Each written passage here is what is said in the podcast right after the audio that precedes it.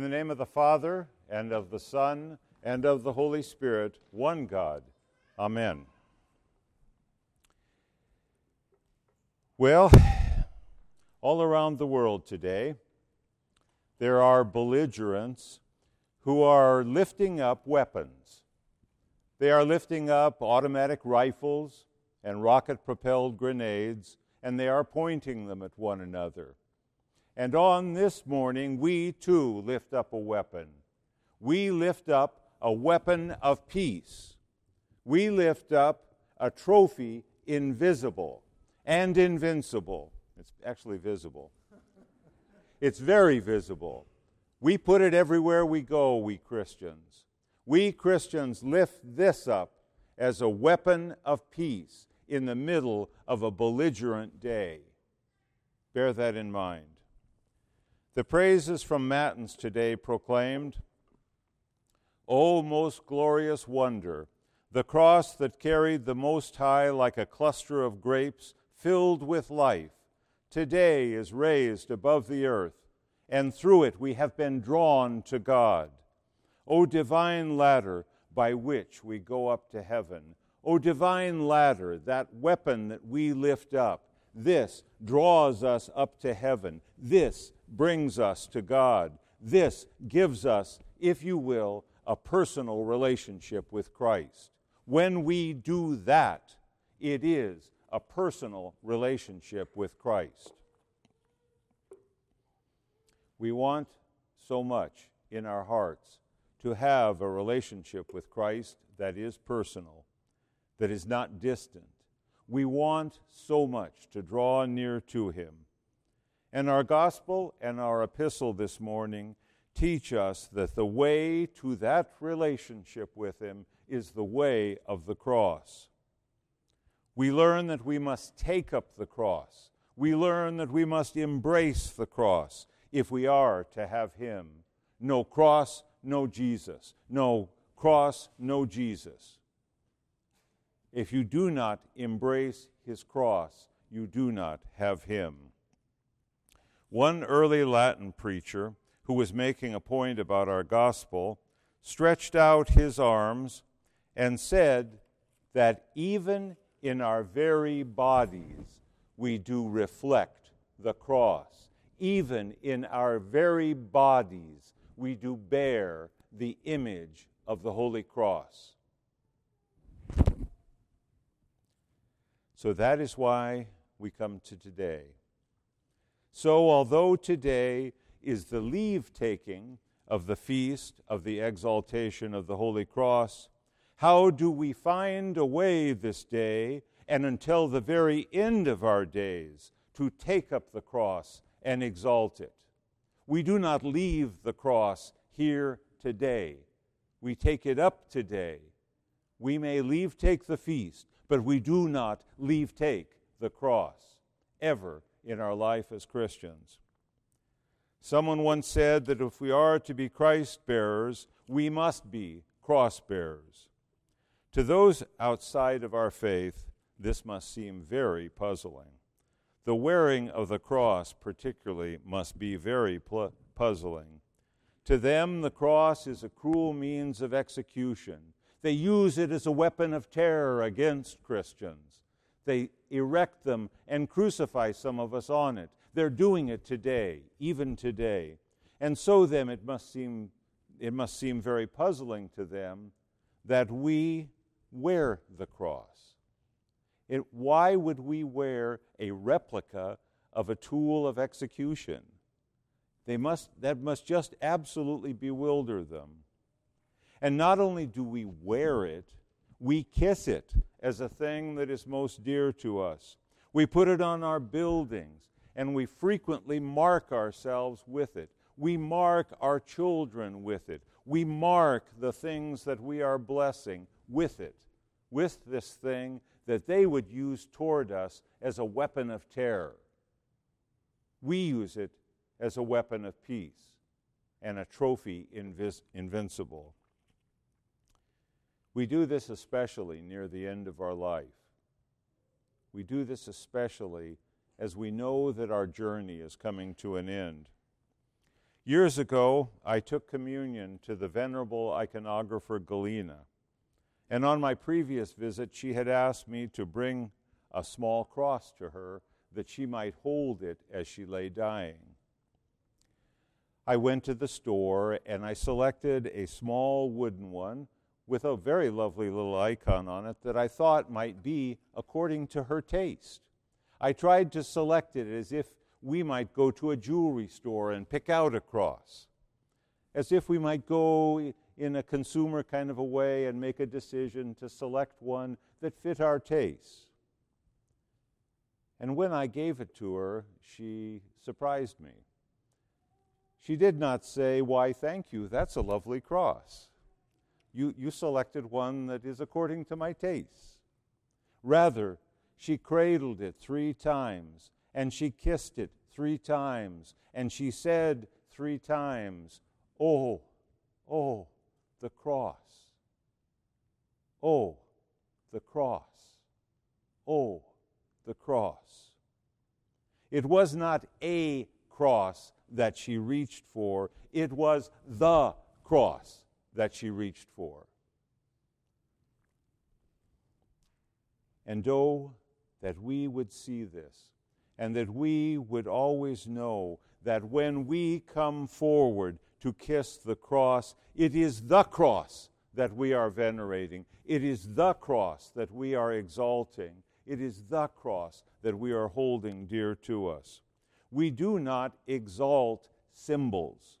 We exalt saving substances. We exalt the grace of Christ. We exalt Christ Himself when we venerate when we exalt the cross. Now, is comprehending this kind of a stretch? That our Lord Jesus would use physical, material things to save us should not come as a surprise to you.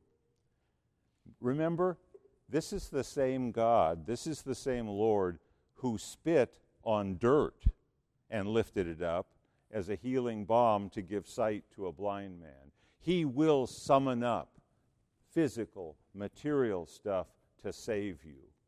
He will put stuff in your life that will bring you to Him. He will put the cross. And He sees the very material instrument of His death, and He blessed it, and He lifted it up, and He made it an instrument of eternal life and of the healing of sin. So when we glory in the cross, God forbid that I should glory save in the cross of Jesus. When we glory in the cross and sign it upon ourselves and upon our houses and upon our children, we are proclaiming salvation to the whole world. We are not doing the line in the play that comes to us at that point where we were, oh, yeah, yeah, I'm supposed to cross myself now. We are proclaiming salvation to the world.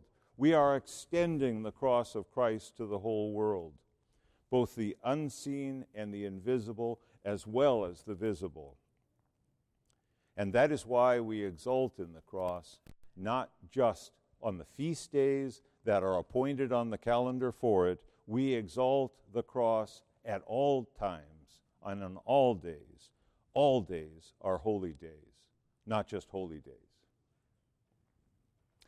Yet the cross that we must take up, if we are to take it up, as did Christ and all his saints, that cross is deeper than just wearing one, than just waving your arms around as if you're waving your arms. That cross is the one that is deep within your heart. He extends that cross, that cross that he carried, that cross that he hung upon for you to place deep within your heart. How do we see this? In the chaos and the confusion of our daily life, do we turn from time to time, even at work when no one's looking, or maybe at work when everybody's looking, but not so they'll look at you? Do we turn to the cross in the moments of chaos?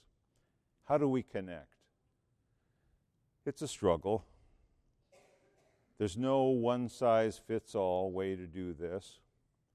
As Christ laid down his life for us, so must we lay down our life for him and for our brothers and sisters, and for the suffering around us, and for all things, we would lift up in that moment a weapon of peace. That is how we would turn to that cross. What does it mean to lay down your life to be crucified with Him so that we may be made alive to Him? Indeed, there is no one size fits all. Our, but our Lord still says to every man, He does not say this only to monks or to clergy or to the very pious, the ones who are here for every service. He says this to all of us. He says this to every man. He says, If any man would come after me, let him take up his cross and follow me. Now, that sounds like a pretty tall order to take up a cross and to follow Jesus, whatever my cross might be. It sounds, in a way, like an impossible burden to put on a very busy modern person. Yet we have help in this. This day, today, in our day, in our time, we have help in this. I would offer you uh, the, the wisdom of a preacher from the fourth century, uh, Caesarius of Arles. And he encouraged on this very same passage, saying, Such an order is no burden when it is given by one who helps in carrying it out. To what place do we follow Christ if we do not follow him to that place where he has already gone? We can take up our cross because he took up his cross. Every day we can take up our cross because he took up his cross. We all know that the cross is where we need to be. If we desire union with Christ, we cannot avoid what he himself did not avoid. Our Lord Jesus submitted himself freely to the pain of the cross because somehow he looked through it like the pain of childbirth that a mother feels. He looked through it and saw the joy ahead as she sees the joy ahead of the child that is to be. The joy of taking up the cross is that with the cross comes Christ. If you take up the cross, you will receive Christ. If you take up the cross, you may have a personal relationship with Christ, one that is intimate and one that will transform your life. So while it is still today, so long as the cross is exalted among us, we have an opportunity to take it up. You each every man, every woman have an opportunity to take up this cross today. Remember when the children of Israel were lost in the wilderness of their sins and un- under a judgment of death. The Lord told Moses to lift up his staff with a fiery serpent upon it.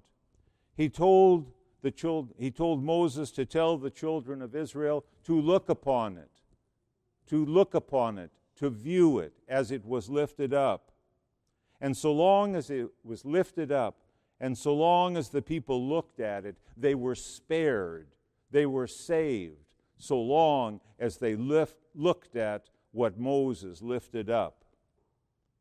How much more will the one who was lifted up upon the cross and died and was buried and rose again on the third day how much more will that one who is upon the cross save you than a serpent lifted up on a staff?